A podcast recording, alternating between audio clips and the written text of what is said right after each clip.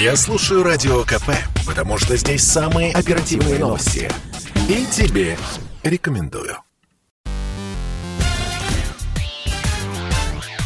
Шоу-бизнес с Александром Анатольевичем на Радио КП. Это новости шоу-бизнеса на Радио КП. И я, Александр Анатольевич. Здравствуйте. Газманов и Баста стали лучшими исполнителями 2021 года, а Максим и Пугачева оказались аутсайдерами. Всероссийский центр изучения общественного мнения, ВЦИОМ, опубликовал результаты опроса. Россиянам нужно было выбрать лучшего эстрадного исполнителя 2021 года. Лучшим певцом стал Олег Газманов. Он набрал 19% голосов – на втором месте с 10% оказался Баста. На третьем месте Григорий Лепс и Сергей Лазарев. У них по 9%. Замыкают пятерку лидеров Леонид Агутин и Валерий Меладзе. Сотрудники в целом комментируют результаты. Олега Газманова больше всего любят люди старше 60 лет, а также жители сел и городов с населением менее 100 тысяч человек – Баста популярен среди слушателей в возрасте от 25 до 43 лет, особенно мужчин.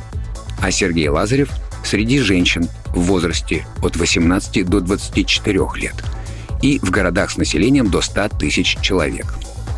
А вот Леонид Агутин больше всего нравится жителям Москвы и Петербурга. Королевой опроса стала Полина Гагарина. У нее 17%. За ней следуют в порядке убывания Пелагея, Елена Ваенга, Зиверт, София Ротару, Валерия и Ирина Аллегрова. Увы, но певица Максим, за которую переживала в этом году вся страна, оказалась лишь в конце списка. Впрочем, там Марина расположилась в отличной компании рядом с Аллой Пугачевой. Сиквел «Дюны» Дэни Вильнева запущен в производство. Студия Legendary в своем твиттер-аккаунте официально анонсировала продолжение фантастической эпопеи по роману Фрэнка Герберта. «Дюна. Часть вторая» выйдет в кинопрокат 20 октября 2023 года. Зрители ждет эпичное завершение саги о доме Атрейдсов. Режиссер первой части также вернется к своим обязанностям. Дэнни Вильнев уже пообещал, что в следующей серии нас ждет гораздо больше экшн-сцен – тем временем первая «Дюна» продолжает триумфально шагать по кинотеатрам планеты. На данный момент в копилке космического блокбастера 220 миллионов долларов. 40 из них отдали в премьерный уикенд американцы. У них картина вышла на экраны только в минувшие выходные. Глава Следственного комитета поручил проверить слова Моргенштерна о Дне Победы – продолжает набирать обороты скандал, в который угодил молодой рэпер из-за интервью для Ксении Собчак. В разговоре Алишер признался, что не понимает, зачем праздновать 9 мая. Этого оказалось достаточно, чтобы движение «Ветераны России» написали жалобу в Следственный комитет. После этого Моргенштерн извинился.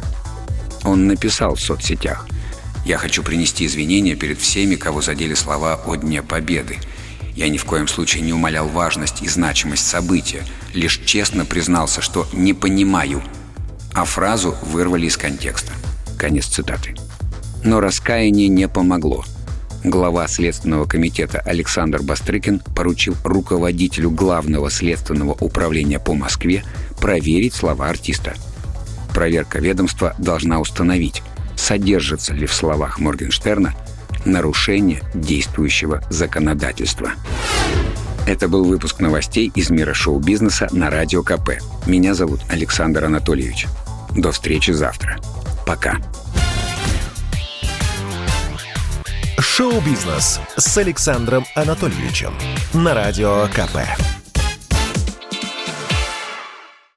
Это спорт не прикрытый и не скучный.